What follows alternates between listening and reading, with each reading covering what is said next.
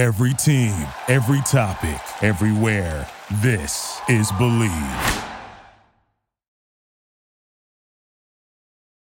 I want to hear cannons.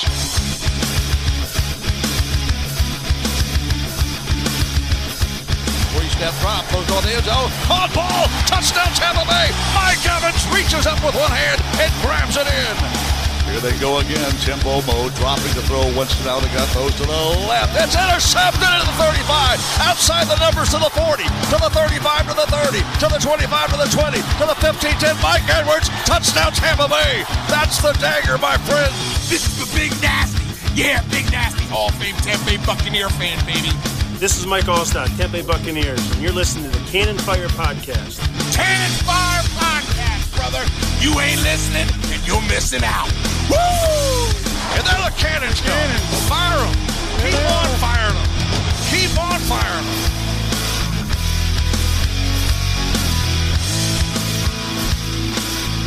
Hello and welcome back, ladies and gentlemen, to a brand new edition of the Cannon Fire Podcast.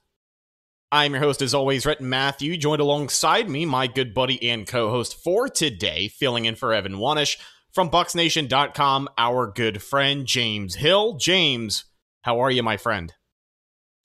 You know, I'm doing good. Thank you for having me on. Uh, exciting times, man. You know, free agency is on, well, technically it's on Wednesday, but it really starts on Monday, right? And a lot of teams you're seeing are making so many different types of moves to get cap compliant or build up more cap space. And a lot of pretty good players have been released in the past couple of days. So it, it just got even more interesting. So, really, some exciting stuff. Cannot wait until Monday. Yeah, speaking of cap compliance, the last time we talked to you guys, the Tampa Bay Buccaneers were right around $37 million over the cap following the departures of tight end Cam Brate, running back Leonard Fournette, and offensive tackle Donovan Smith. Since then, Tampa Bay, Jason Licht, Mike Greenberg, and all the people in that front office have gone to work.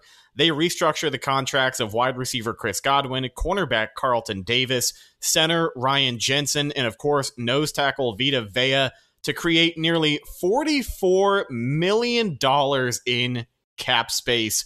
Uh, just as soon as everyone's asking, you know, oh, what are the Bucks going to do to be cap compliant? Is uh, as soon as we hear about this news, because it wasn't just one thing after the other. All of this pretty much dropped at the same time. So, you know, for a lot of people worried about how the Bucks are going to get back under the cap, uh, worry no more. But the question then becomes, what are they going to do from here? And we're going to talk about plenty of that uh, and catch you up on the latest Buccaneer news today over the next hour or so.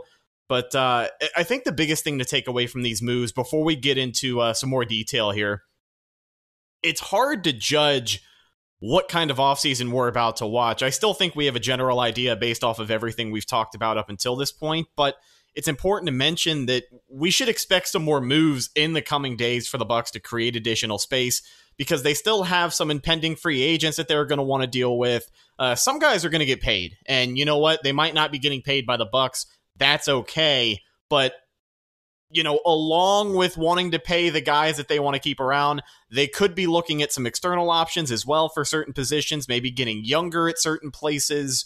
Um, but it definitely feels like the Bucks finally have some room to breathe regarding the cap situation, and this is something a lot of people have been waiting for, James. Yeah, so that's that's definitely a good thing, right? We we've talked about it before. I know you guys have talked about it here on the channel. I've talked about it over on my end as well, where the Bucks had to get cap compliant. It wasn't a matter of, oh well, you know, it'd be nice if they got cap compliant. No, it was a matter of they need to get cap compliant. That's just a need, not a want. So I believe they're almost there. I know you said that they were. I don't. I don't know if they're hundred percent there yet. I think they're like three million over. So you know they're they basically are right. You get maybe one or two more restructures done. You're not just cap compliant at that point, but you might have a little bit of wiggle room in there as well. So, like you said, you know, it, it, it's a good thing this is this has happened. Obviously, there are going to be wanting to bring some guys back, some pretty important guys, and they're not going to be able to pay everybody. Jamel Dean's going to be a free agent. He, to be completely honest, there's a pretty likely chance that he's going to go somewhere else.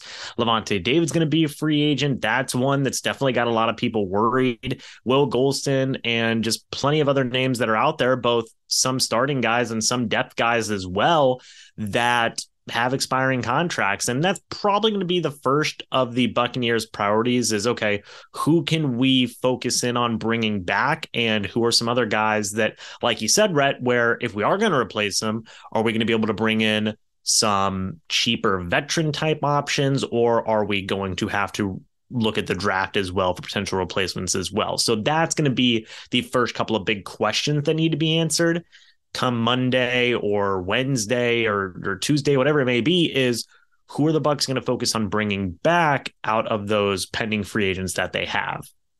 Yeah, and and honestly, we've heard some chatter between uh, the NFL Combine, you know, Todd Bowles, Jason Licht, what's been said, whether it's by scouts or not, uh, that you know this isn't exactly a rebuild for Tampa Bay, and, and I will agree with that. It is not a full on rebuild but I do think a lot of that has to do with how well the Bucks have drafted over the last couple of years. And when you look at the guys who are restructuring, you know, these are the new cornerstones of the Buccaneers franchise and, and the veterans who are going to be on this team for the years to come. Vita Vea, Carlton Davis, Chris Godwin, obviously still going to be here on his second season of a three year deal with Tampa Bay. Uh, Mike Evans getting a little bit older, but he is still set to be here under contract for Tampa Bay next season.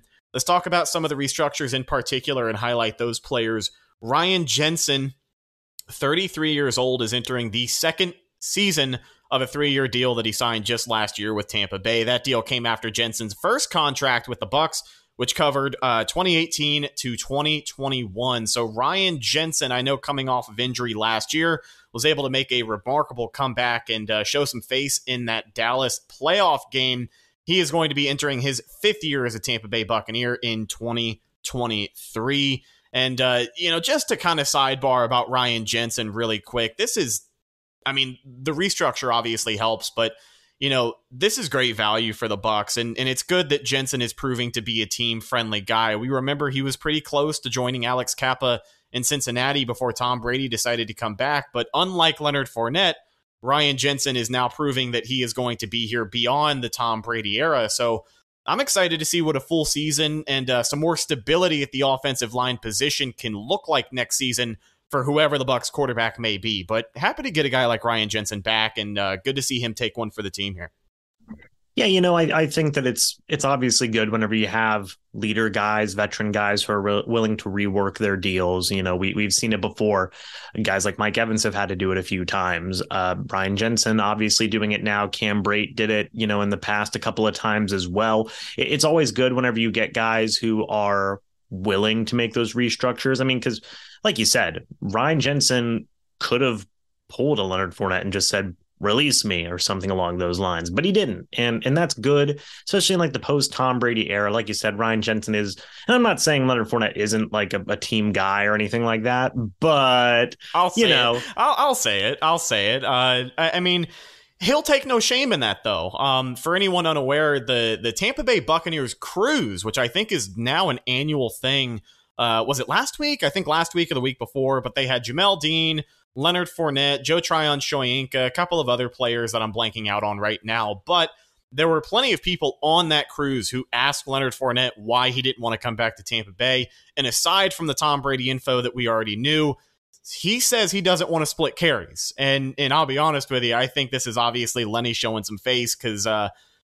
in my opinion, I think the Bucks were going to move on regardless, and maybe he wants to make it seem, you know, oh, you didn't fire me, I quit kind of thing by requesting his release. But um, yeah, I'll say it. Leonard Fournette is not a team guy, and uh, that's why he's not here. And luckily, we still have guys like uh, Ryan Jensen and the next guy we were going to talk about as well, Chris Godwin. So we talk about Chris Godwin as part of that big restructure. He is in year two of a three year deal, which was a pattern for Tampa Bay last season. Russell Gage on a three year deal, Carlton Davis three years. Leonard Fournette and Chris Godwin both on three year deals as well. It was $60 million for Godwin last offseason. coming off of an ACL tear he suffered in late 2021. He was able to get healthy enough to start the season week one in Dallas.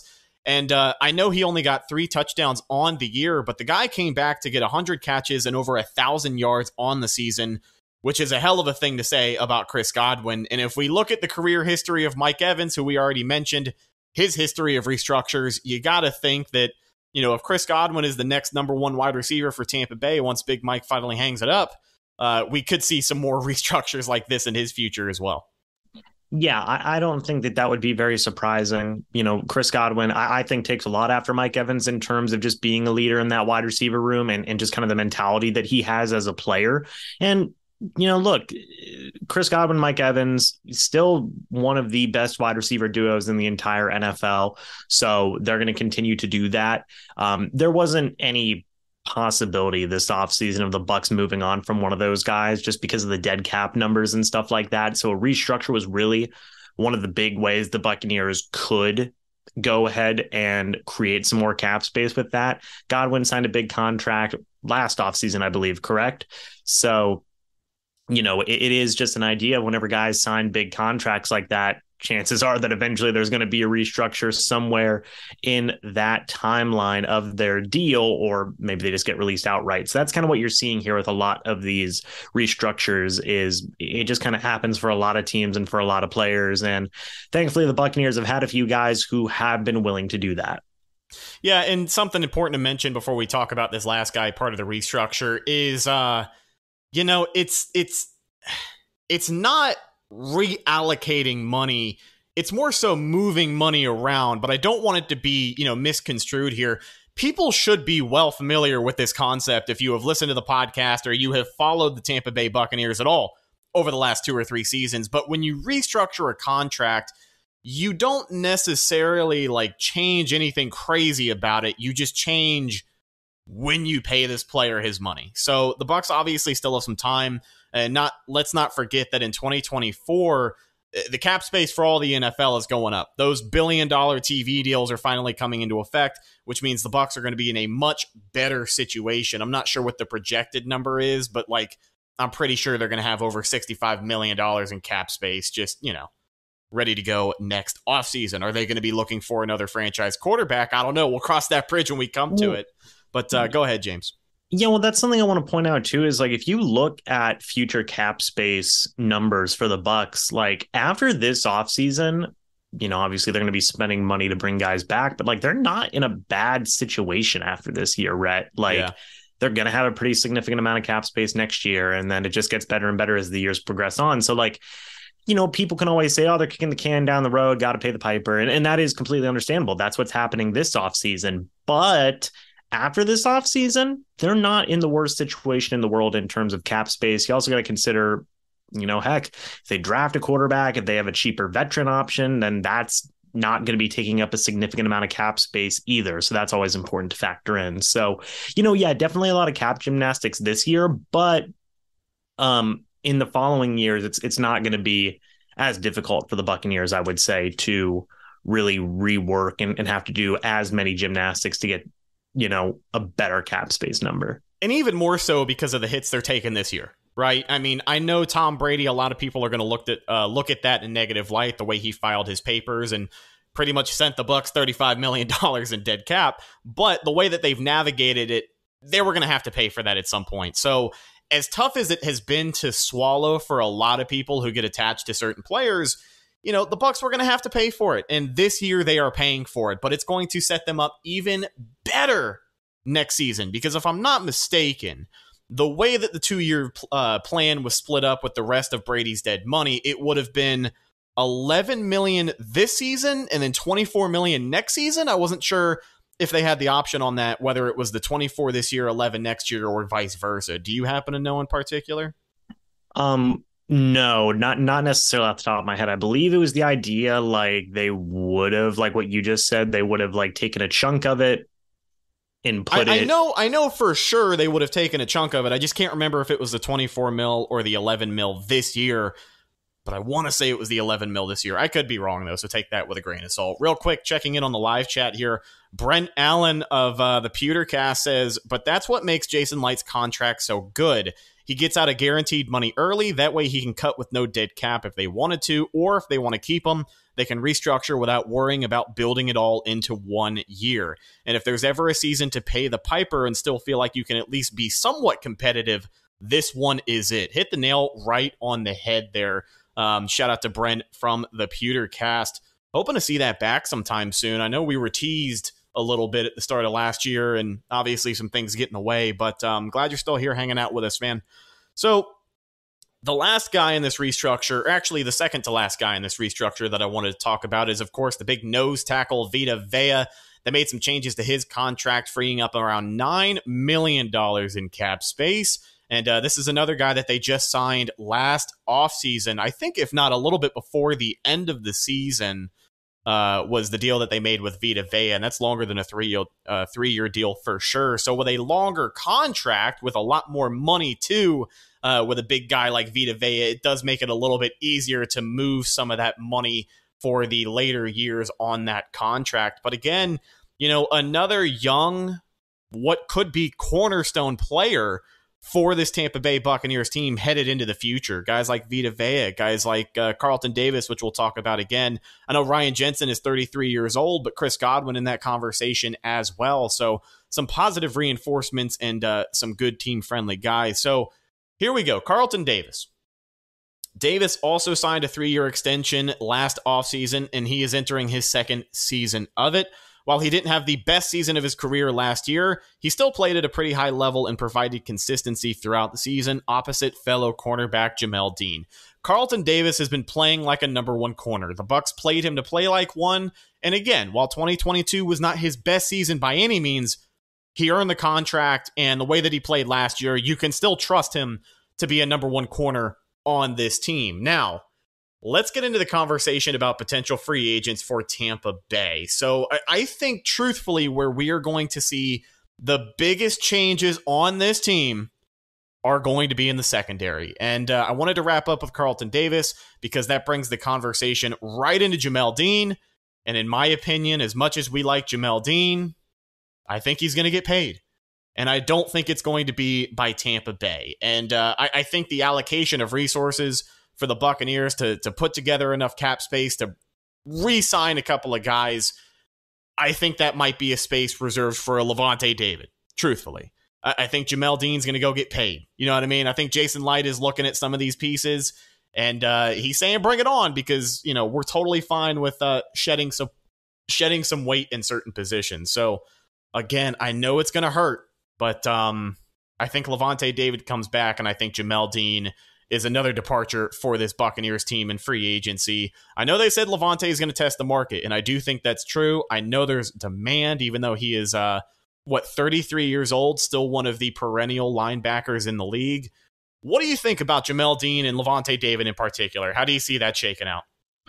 Well, firstly, you know, like in the case of Jamel Dean, he's going to get paid. You know, I think his expected market value is around sixteen and a half million dollars, something along those lines. So, and it's it's understandable as to why he's a very good cornerback. The Buccaneers have been very fortunate to have him as their number two cornerback for as long as they have. He has shown great development and has really turned into a number one cornerback, essentially. So he's going to get paid. And I said it earlier in this show. Unfortunately, I don't believe the Tampa Bay Buccaneers are going to be that team just due to all the limitations that they have in their cap space this offseason. So I fully expect a guy like Jamel Dean to go off into free agency and get paid by a team that is going to need cornerback help. Who will that team be? I have no idea. There can be a lot of different types of teams that could use the services and can afford the services of Jamel Dean. So that is what that is. And honestly, we may see a deal done as early as Monday, Rhett, in terms of Dean getting paid uh, kind of very similar to what we saw with a guy like Jordan Whitehead, just twice as expensive, basically, where he went and signed with the New York Jets. Could see, I believe we will see a very similar situation with Dean. Now, in the case of Lavonte David, I do also believe that the Buccaneers are going to prioritize bringing him back. And there has been that report that David is going to test the free agent market. That is understandable as to why that would be the case. David, he is 33 years old depending on what teams may or may not be interested in him, could factor in a lot. Does David want to go and try and win another Super Bowl before the end of his career since he's already won one with his hometown team? That is something that you legitimately have to consider there if you are Lavonte David and making that type of decision. If if the Super Bowl contending team offers you $10 million and the Buccaneers offer you $10 million, well, that's going to be a very tough decision that has to be made there. But I do agree with you in saying that, yeah, I think at the end of the day, Lavonte David is still hopefully going to come back to the Tampa Bay Buccaneers and finish out his career. It's very rare when that happens. Even greats like Warren Sapp, Gerald McCoy, John Lynch, some of those other guys have gone and playing played at other places after they left the Buccaneers. The only two guys where it didn't happen were Rondé Barber and Derrick Brooks, but even Derrick Brooks got released. He just didn't sign with anybody else and play anywhere else. So I think that David would want to be one of those guys right? That does play his full career and finishes his full career with the Buccaneers. But there are still kind of some factors in there that may change that trajectory if that makes sense. But but I think that the Buccaneers, I would say that in terms of all their free agents, ones that they can realistically re-sign, Lavonte David has got to be at the top of that list for sure. Yeah, the Bucks are obviously committed. I, I, think the Bucks have said everything they need to. They are committed to Lavonte David. Now, there's a couple of guys that I've seen uh, who say they have sources. I'm not going to discredit them or credit them one way or the other, but they're reporting that obviously a deal is being worked on. And for the Buccaneers right now, what they can afford is something in the two to three million, uh, two to th- excuse me, two to three year range, not two to three million, of course, but something around two to three years is is what they would try to expect uh, the Bucks to bring back Lavonte David on. I think that's pretty fair as far as what other teams would offer him as well. And again, for 33 years old at linebacker in the NFL, you got to be pretty damn good to come out here and, and garner 10, 11, 12 million dollars. And that's exactly what Lavonte David has come to do. He has been the epitome of consistency in this Tampa Bay Buccaneers defense. And I'm going to be honest with you, if we lose Lavonte David, man, oh, I don't want to get emotional, but like that's the one player that really like it, I, I've watched this man's whole career. You've watched this man's whole career. A lot of people listening have watched this man's whole career. And if there is one player on this defense, you know, that I do not want to see in another uniform, it would be Lavonte David. Uh, if the Bucks don't want to pick up Devin White's fifth year option and he's getting ready to make a hundred million dollars somewhere else, I am totally at peace with that. When he was posting cryptic things on social media a couple of days ago, I was ready to say trade him while you still can. Um, so with that being said, you know, I don't want to lose Lavonte David. The Bucks are committed, and uh, David has said before that you know he does want to retire a Tampa Bay Buccaneer, and I think a guy like that, a guy who played on so many shitty defenses, he deserves to go out. Uh, I don't want to say it's an honor because not all of those guys won Super Bowls, but he deserves to be one of those guys who you know, plays his entire career as a Tampa Bay Buccaneer. And the fact that he was able to get a championship makes it all the sweeter. Maybe he can get another one if he plays for two, three more years and, you know, the Bucks really nail a quarterback. I don't know. Wishful thinking, but that's a guy I don't want to lose for sure. Yeah, and one one thing you've got to consider too is that not even just, you know, the emotional loss of losing Lavonte David, but like the player loss. I mean, Lavonte mm-hmm. David is still one of the best players and, on this Buccaneers defense. And not to interrupt you, not to interrupt you. I was just reading chat, and a lot of people mentioned it. It's a business, right? Lavonte David obviously maybe wants to get a little more exposure on the way out. He got his championship. He's going to be in the Ring of Honor. He's gotten his contracts from the team. You know, what does he owe the Bucks? Nothing. Really. He, he really doesn't owe the Bucks a damn thing. But um, you know, this is just it's it's the selfish side of me that does get emotionally attached to a guy like this because he he has been everything that you drafted this guy to be and then some. Yeah, no, I, I agree 100%. And, you know, it, it, it would be incredibly tough to replace Lavonte David for everything that he does as a coverage linebacker, as just a pure tackler, leader, captain of the defense. Like that would be pretty tough to replace. You do have Devin White there, who is, I would say, a strong leader and obviously a team captain, all those different types of things. But Lavonte David's just availability, his tackling ability, his coverage ability, that is where you're really going to find it difficult to replace, in my opinion. Um, and just his instincts, just everything that he does, you know, as a player. He's still one of the best linebackers in the entirety of the NFL. And that would be just as big of a concern, if not a bigger concern, than just the emotional feeling of losing Lavonte David is, oh crap, we just lost one of the best players on our defense. Uh, whenever you look at a guy like Jamel Dean, you know, they could bring back Sean, and I'm not saying it, it would be, you know, super easy to replace Jamel Dean, but I would certainly say it's going to be easier than replacing Lavonte David just because of the amount of value that David brings to the defense. And and I think something a lot of people miss, and we're going to move on here in a minute. This is the last point I wanted to throw out there as far as Lavonte David goes. I think the biggest difference in losing a Lavonte David to a Jamel Dean, uh, to further your point, we have Carlton Davis. We have a number one corner, right? When you look at the linebacker core of this Bucks team, the anchor has been number 54, and it doesn't matter who he's playing next to. It could be Mason Foster. It could be Danny Lansanah. It could be Kwon Alexander. It could be Devin freaking White. But if the Bucks move on from Lavonte David, I would expect them to pick up Devin White's fifth year option. I would expect them to pay a pretty ridiculous amount of money for Devin White. Not saying that they're overpaying because he's headed into a make or break year. He's got some time. I like Devin White. He's just I don't like him as much as Lavonte David.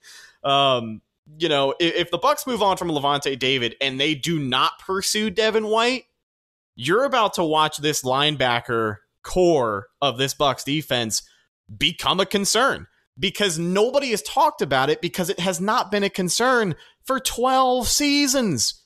Seriously, it does not matter who you have playing next to 54. They're going to be a better player because of it. And that's the hill that I'm ready to die on. I don't want to lose uh, Lavonte David.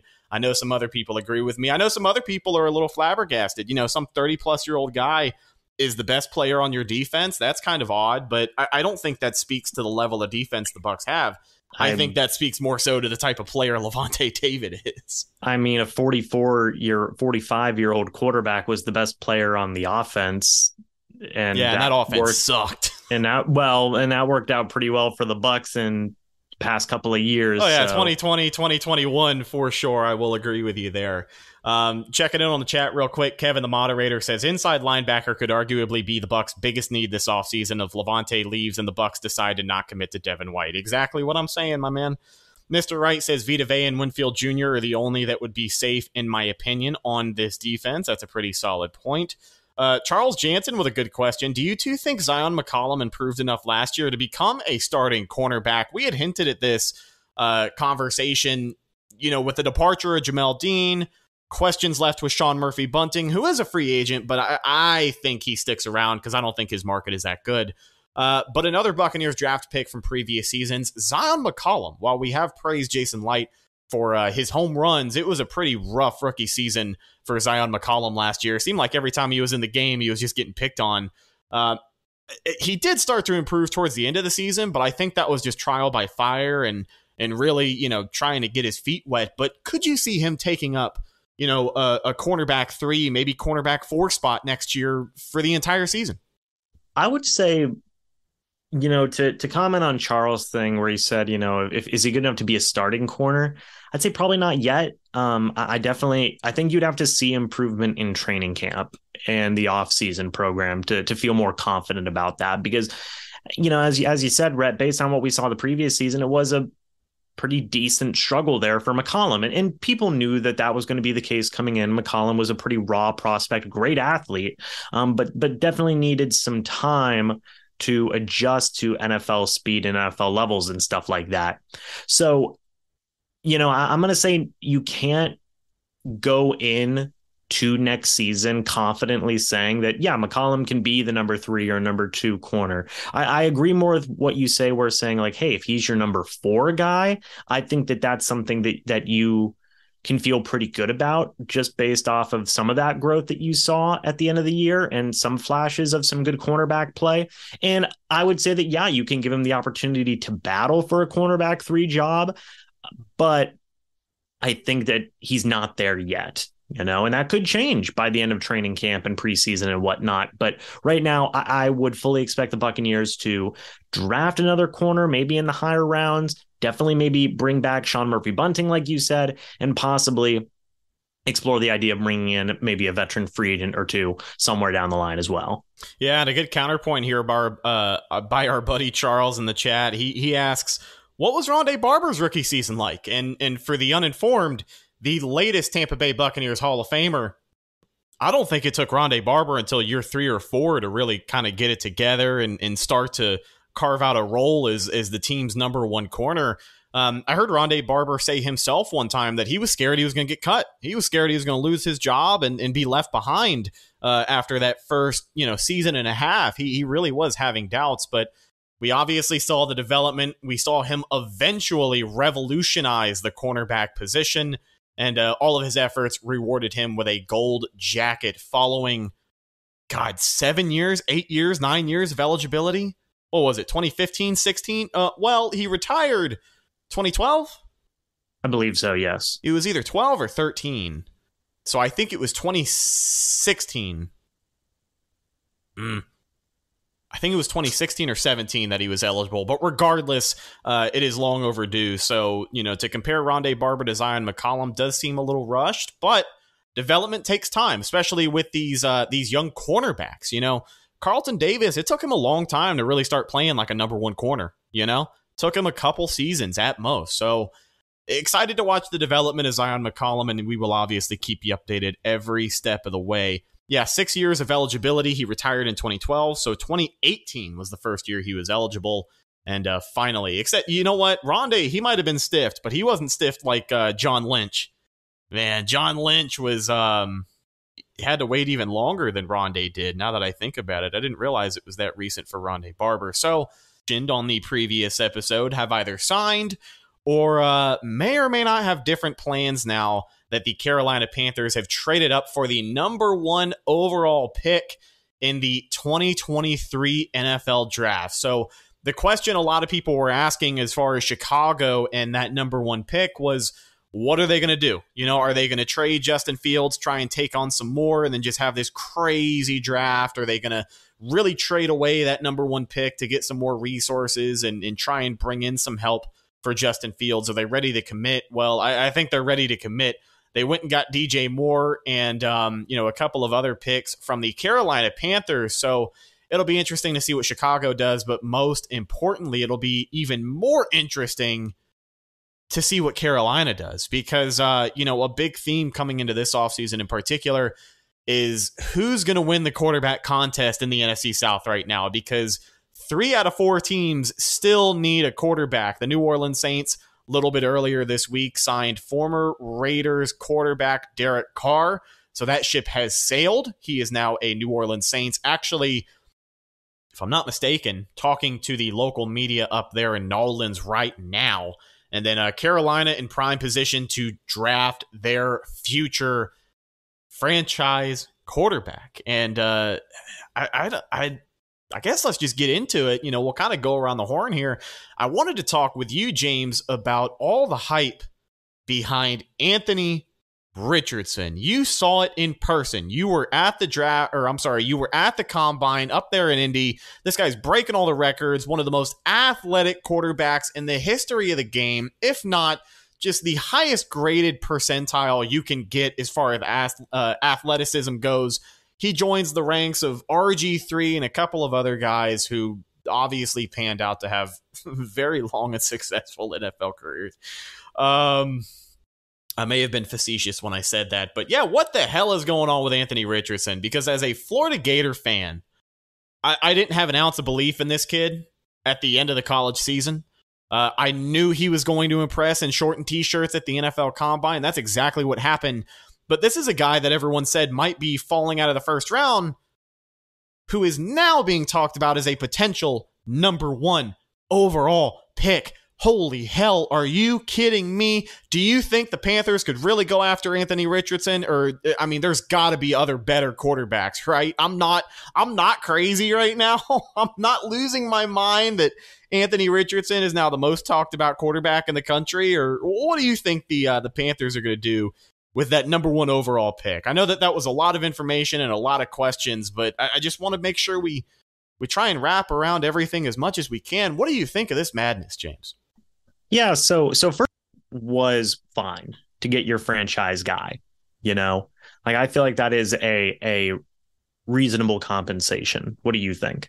I I think something that, you know, again, not a lot of people are talking about is the fact that the Panthers are literally throwing it all out there. Like they're not just, you know, they're not just going after some free agent.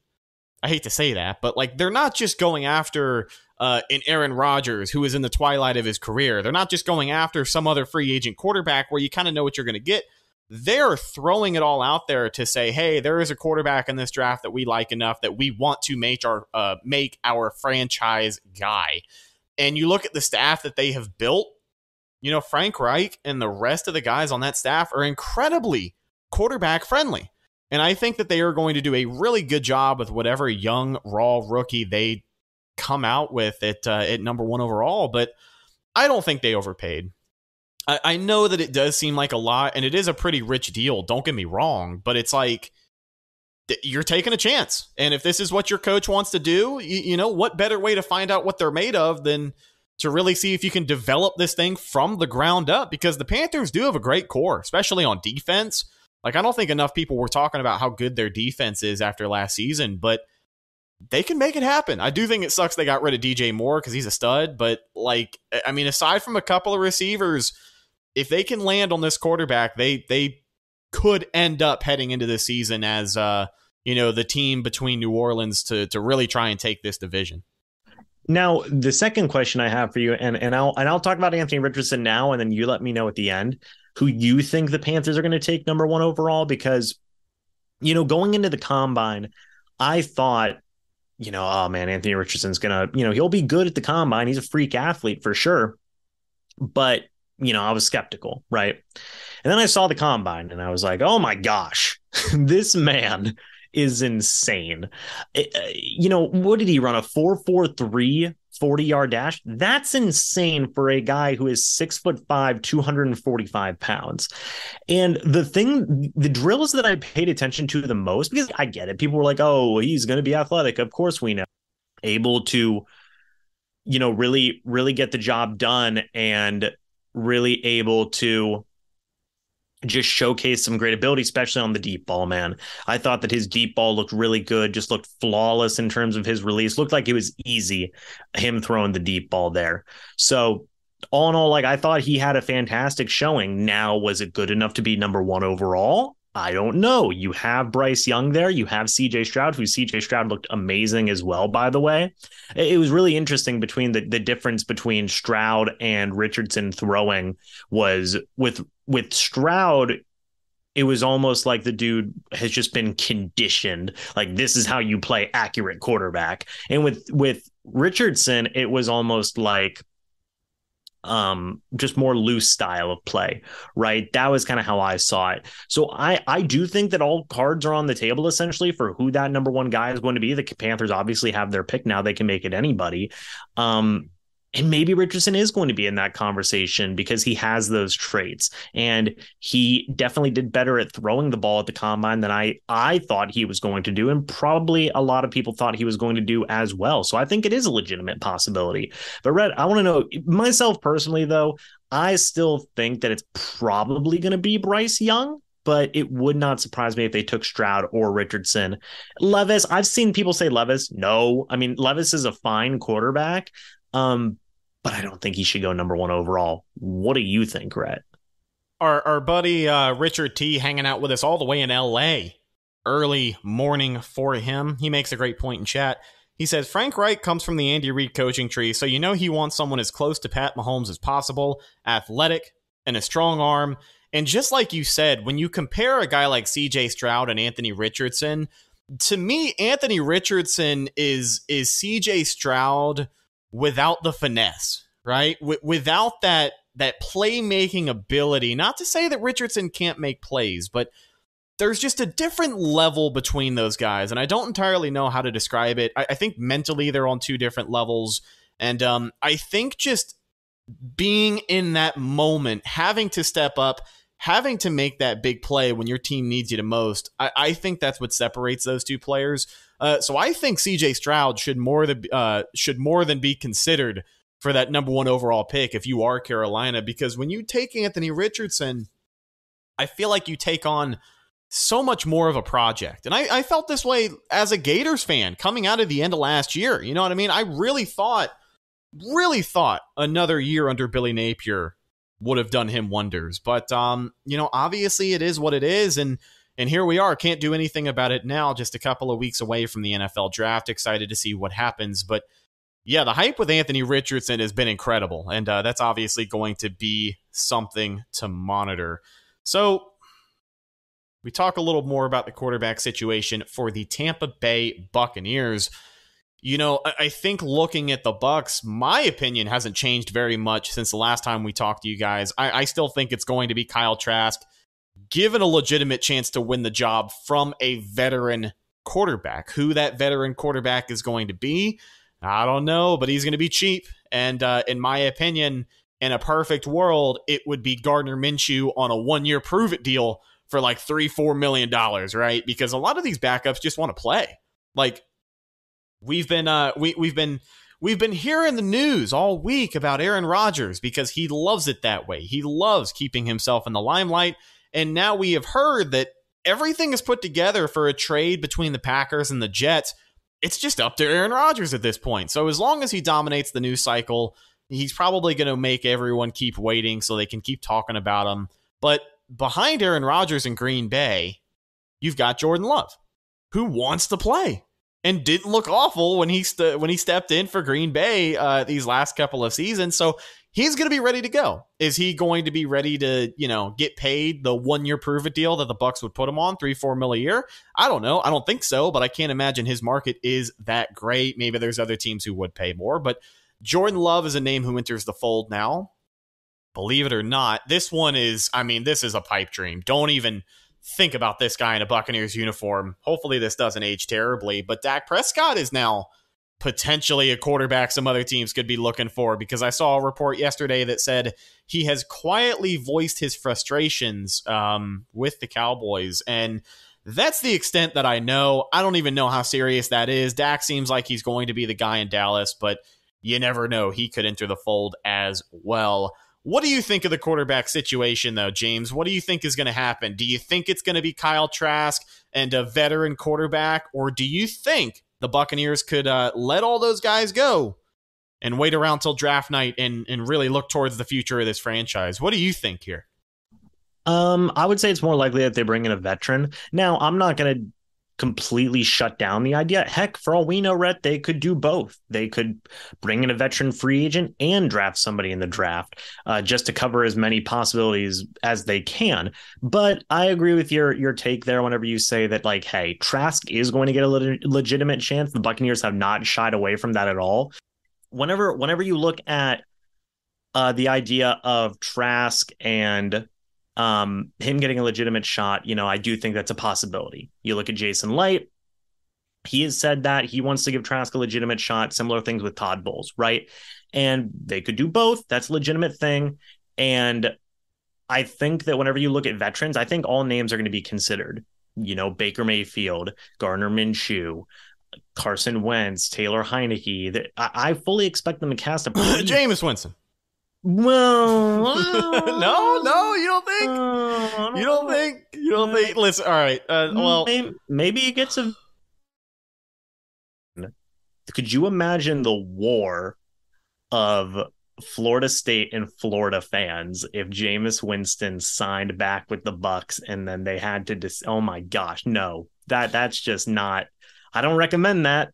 I don't recommend Listen, that. I I just want to put this to bed right now because in the coming days we're going to have an answer. Jameis Winston is either going to be a free agent or he is going to be back with the New Orleans Saints as they officially extended a contract offer towards him to be their quarterback too, to be their backup because clearly they got after Derek Carr.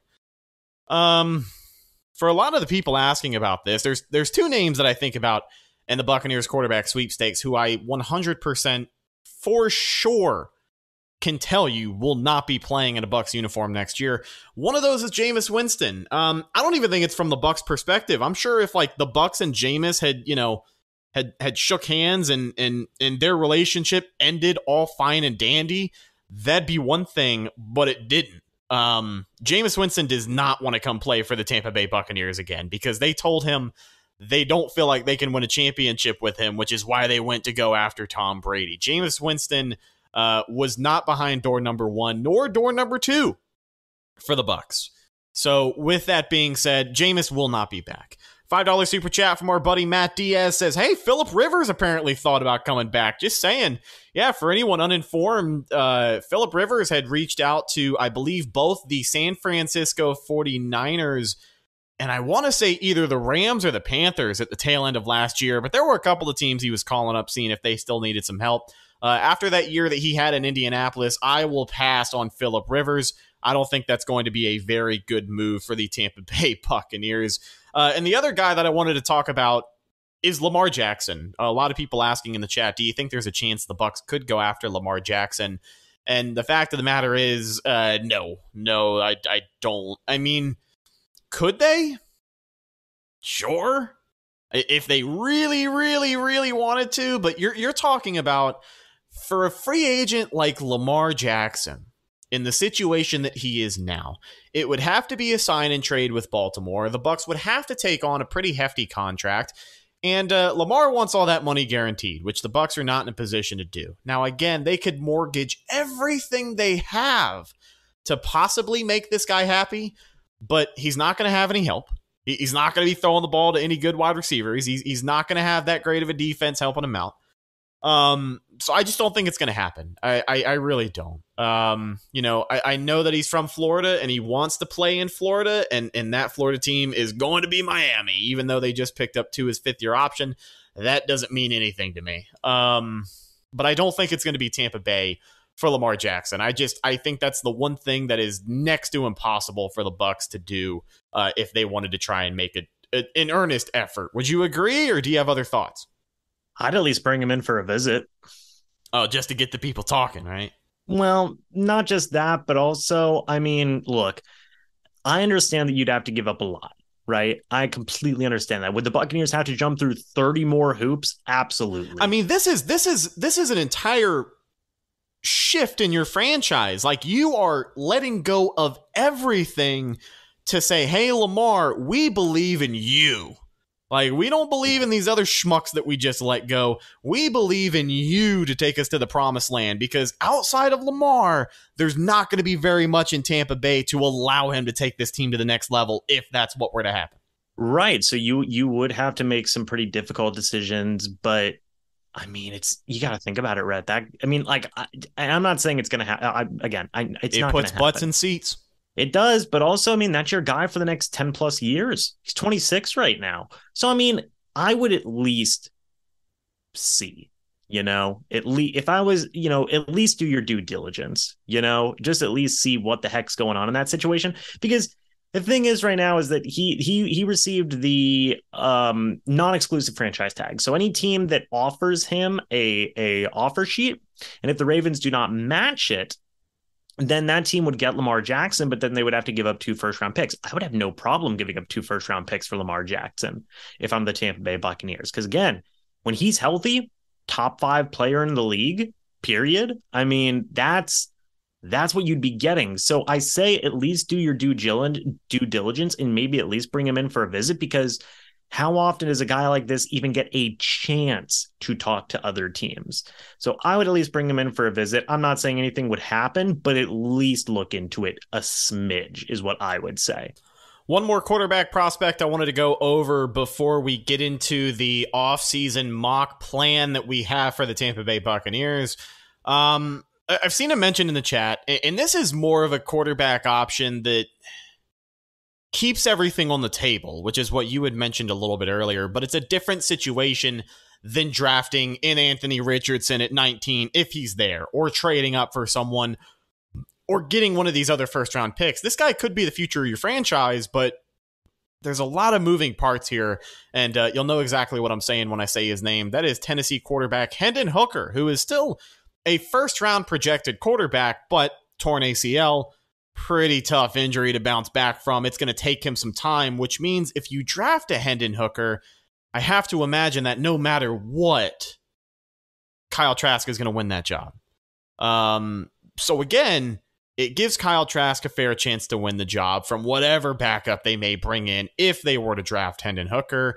And then if Trask doesn't work out, then you got Hooker on the bench. If Trask does work out, well, then I guess you're SOL because you just spent a first, potentially second round pick on another quarterback who you have no idea what you're going to do with. So, what do you see? Uh, you know, what do you see with Hendon Hooker in Tennessee? Is that an option for Tampa Bay, and uh, why or why not? Yeah, so I mean, that was kind of somebody I really focused on at the combine. He obviously was not working out, but I did get to hear him speak, posted a little bit about it on Twitter and whatnot, and he did have a formal a formal interview with the Bucks. I got to ask him about that, and he did get to meet with the Bucks. So that was very huge, and I like Hendon Hooker a lot. To me, and it, some people might not agree with this, but I would have no problem with the Buccaneers trading back or even possibly trading up into the end of the first round to pick up a guy like Hendon Hooker. I think that that dude has got the poise, the ability, the leadership that you want to see in a quarterback. And I'm not knocking Kyle Trask. I like Kyle Trask a lot. Um, and I think that he also has great qualities and can be a starting caliber quarterback. I'm just saying that if the Buccaneers wanted to bring in a rookie guy, I think that Hendon Hooker is a really, really solid option that would deserve some legitimate consideration. I really am a big fan of Hendon Hooker. I think that he has the ability to be one of the top quarterbacks in this class. If he wouldn't have gotten injured, I think he would have been a first round pick. He's been learning from guys like the Manning brothers. Bob uh, Peyton Manning obviously went to Tennessee. So that's huge. You know, that's huge. So I think that Hendon Hooker really is not necessarily a slept on quarterback in this draft because there has been definitely some buzz about him. But again, I I, I really do enjoy Hendon Hooker's ability as a leader and just as his overall mentality as a player, I think is phenomenal. Definitely something to monitor again as we are closing in on the 2023 NFL draft. It'll be interesting to see what the Buccaneers do. Currently hold the 19th overall pick, but just like the number one overall pick, things could always change. So we'll keep you updated every step of the way. Keep it locked right here. So we're going to wrap up this week's podcast with a special treat for you guys. Just a couple of days away from the start of NFL free agency, the legal tampering period begins on Monday, and then free agency itself begins on Wednesday, the 15th. It's going to be exciting, but courtesy of our good friend Evan Wanish, the Philly Bucks fan from BucsNation.com, we have got the Cannon Fire podcast off season call it a battle plan. Yeah. The the 2023 Tampa Bay Buccaneers Cannon Fire podcast battle plan, courtesy of Evan Wanish at BucsNation.com. Excited to get into this. Unfortunately, we don't have Evan here today, but you know, scheduling permits. We've got James here, and he is going to lay it all out for us. So uh, buckle up, and here we go. I'm not really sure where our start point is from. We obviously know the Buccaneers are cap compliant with the moves off of uh, yesterday. So we'll see where we pick up here in this thing. But uh, James, the floor is yours. Yeah, so we'll start with restructures. Um, Evan did have six restructures that were done, four of which have already happened. Vita Vea, Carlton Davis, Chris Godwin, and Ryan Jensen were all restructured already for the Bucs. So that's already four accurate moves from this battle plan. But Evan also threw in the restructuring of Shaq Barrett, and I believe he also threw in the restructuring of um, Shaq Mason as well. So that does create a little bit more cap wiggle room for the Buccaneers, not just for draft picks, but also for some free agency moves as well. So those were the restructures that were done there before the start of free agency. Then in terms of releasing players, Evan did also make the note of Cameron Brate, Leonard Fournette. Those two have already been cut by the Buccaneers, but he did add in Ryan Succop as a cap casualty to create a little bit more cap space. Rhett, uh, I'm sure that you guys have already talked about it on your show. I've talked about a little bit on my show as well. Is not official yet. So Uh, that is interesting. Thoughts on Ryan Succop potentially being cut here? Yeah, I wanted to make sure we mentioned that at some point today. Expect the Bucks to make some more moves in the coming days. I mean, we could finish this podcast, and the first thing you hear about is Ryan Succop no longer a Buccaneer. So, you know, the fact of the matter is, as big of a fan as I am of Ryan Succop, we've always put him over here on the podcast. I do think he is a consistent kicker, which is what the Bucks have lacked for so many years, but the problem is just the range. And, um, you know, with this offense not being such a sure thing in 2022, you got to see where that range was leaving some points out on the board. And, and with the Bucks only getting younger and less experienced at the quarterback position, moving on from certain pieces, uh, it makes this offense even more of or even less of a sure thing in 2023. So I, I can see the concern the Buccaneers have, and I do think it is legitimate. It was a not a rich contract for Succop a couple of years ago, but it was a decent salary uh, for an NFL kicker. And I think if the Bucks can cut corners anywhere on this team, it's probably going to be at a position where they can get cheaper and better, which is not what you can say about a lot of other positions that need to be filled on this Bucks team. So as much as I like Succop, I do think this is an impending move that we should hear about here in uh, within the next week or so.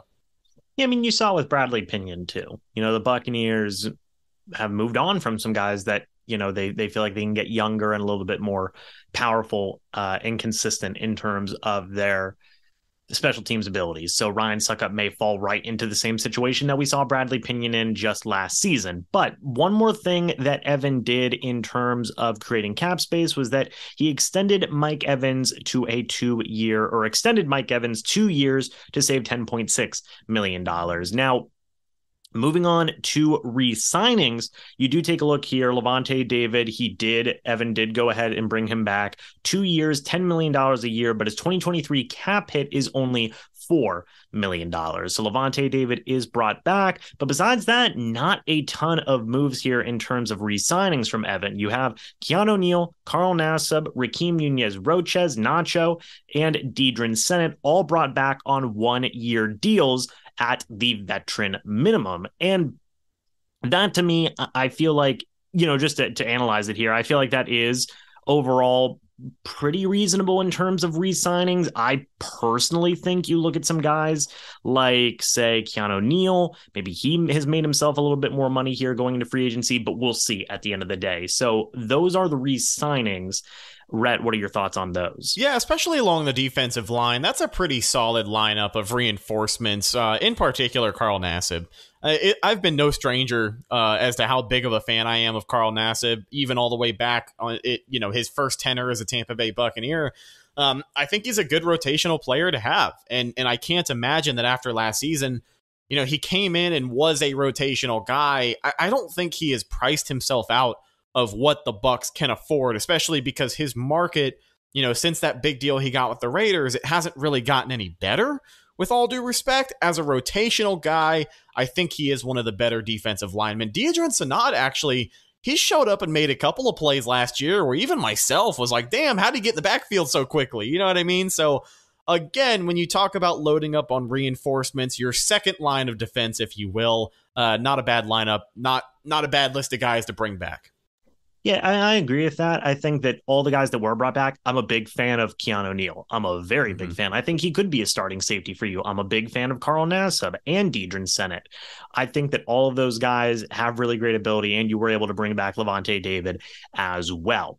Moving on to free agency, though, we have a couple of signings that were made. You have firstly cornerback from Detroit, Amani Oruwariye, who is signing a one year, $3 million deal. According to Evan, you then have running back Rashad Penny signing a one year, $1.5 million deal. I should, I should have known that one right from the start. I should have known that was coming. Evan has been such a big fan of Rashad Penny, even since he was coming out of the draft all those years ago. And I, I think he is, you know, kind of an injury filled year last year, but I do think he is one of those capable backs who could be in the Buccaneers price range, and I think he'd be a perfect complement uh, to Rachaad White. It'd be the Rashad and Rashad show. Yeah, the only thing that I would disagree with here is possibly the price number there. I think that Rashad Penny might command a little bit more than $1.5 million, but I could be wrong about that. And then finally, um, well, there are a couple of more moves here before I get to the big one because Evan does have the Buccaneers signing a quarterback.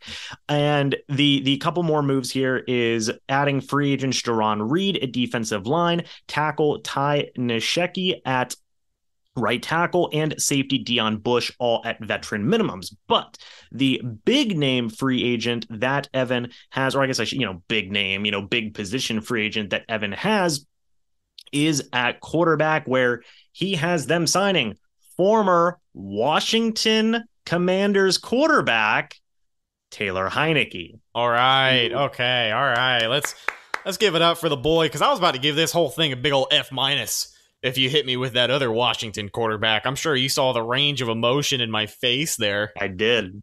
I did. I, I, had to build it up a little bit, but look, he has he has the Buccaneers signing Taylor Heinicke to a two year deal, four million dollars a year, one point five million dollar cap hit in 2023. Rhett, thoughts on these free agent signings? I, I think that's legitimate. Um, you know, especially Taylor Heinicke. I wanted to talk about that first and foremost you, you talk about legitimate competition for Kyle Trask. Um, this is obviously my bias showing a little bit here, but I do think it is true.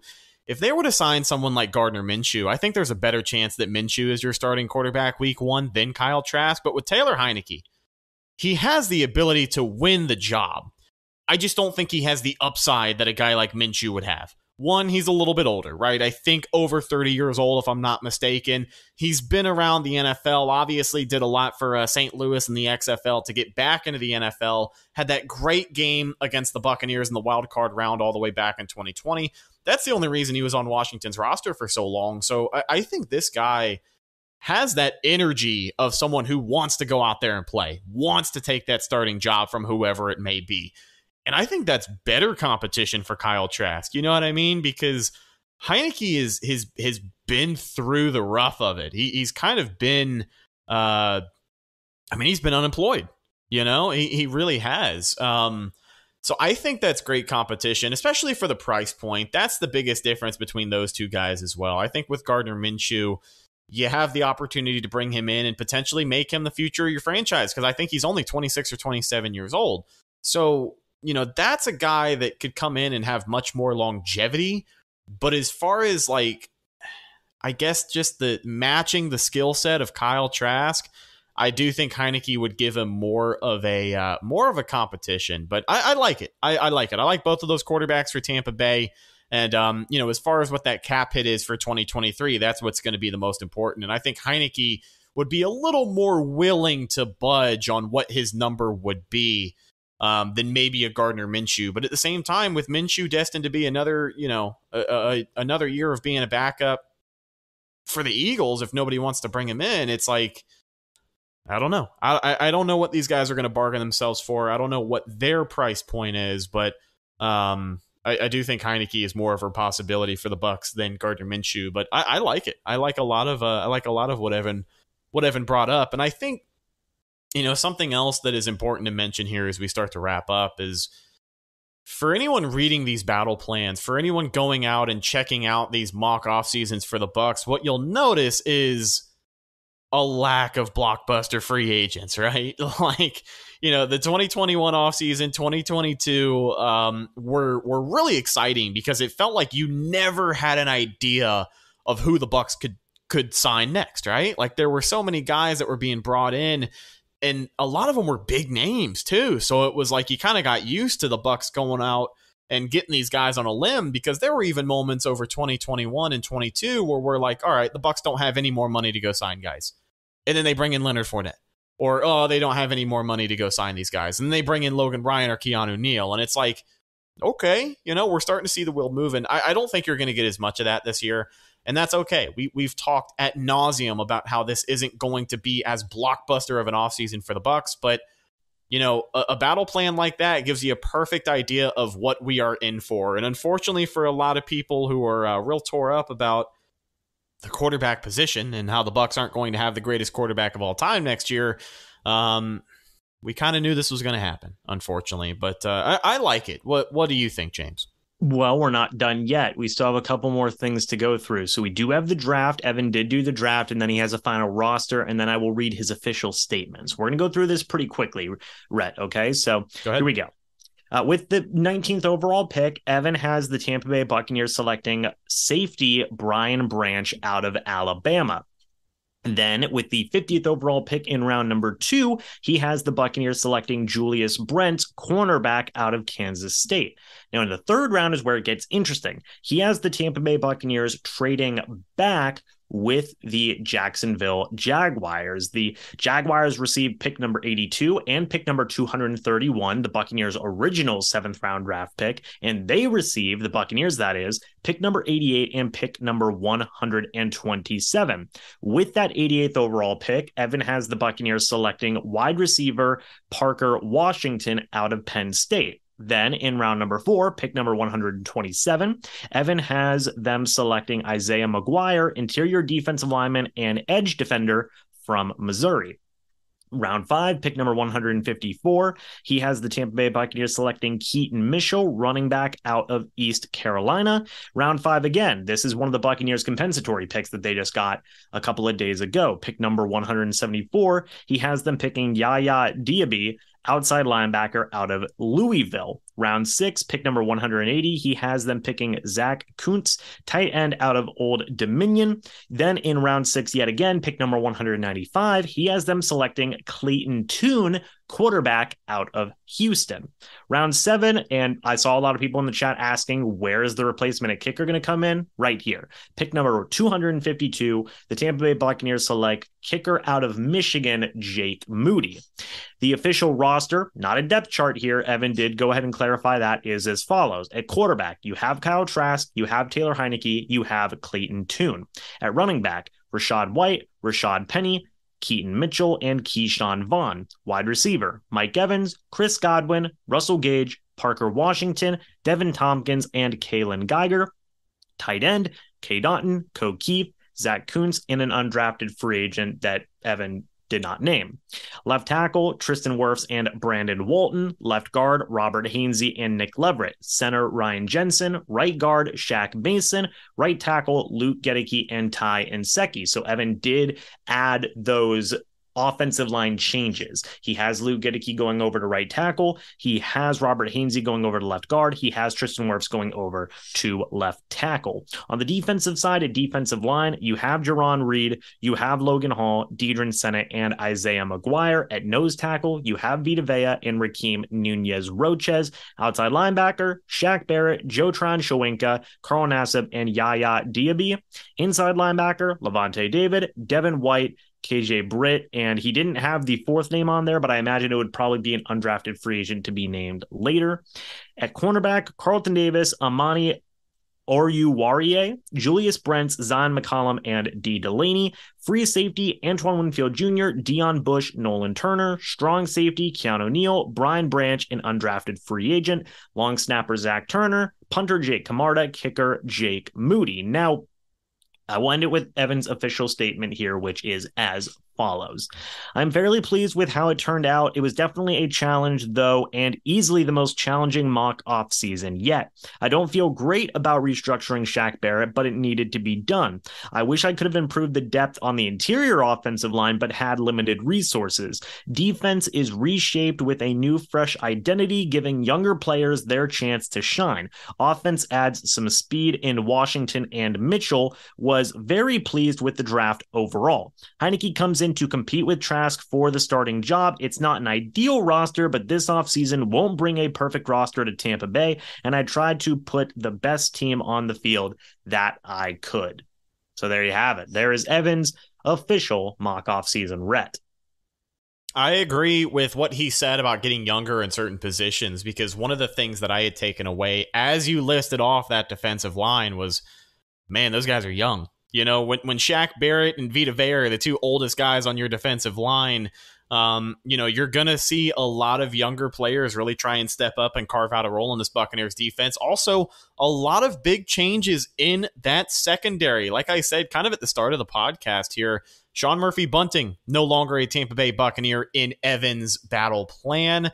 and uh, Zyon McCollum is able to hang on to that number four corner spot. But again, you see a lot of different names, and um, I think the way that they address the draft is also pretty telling.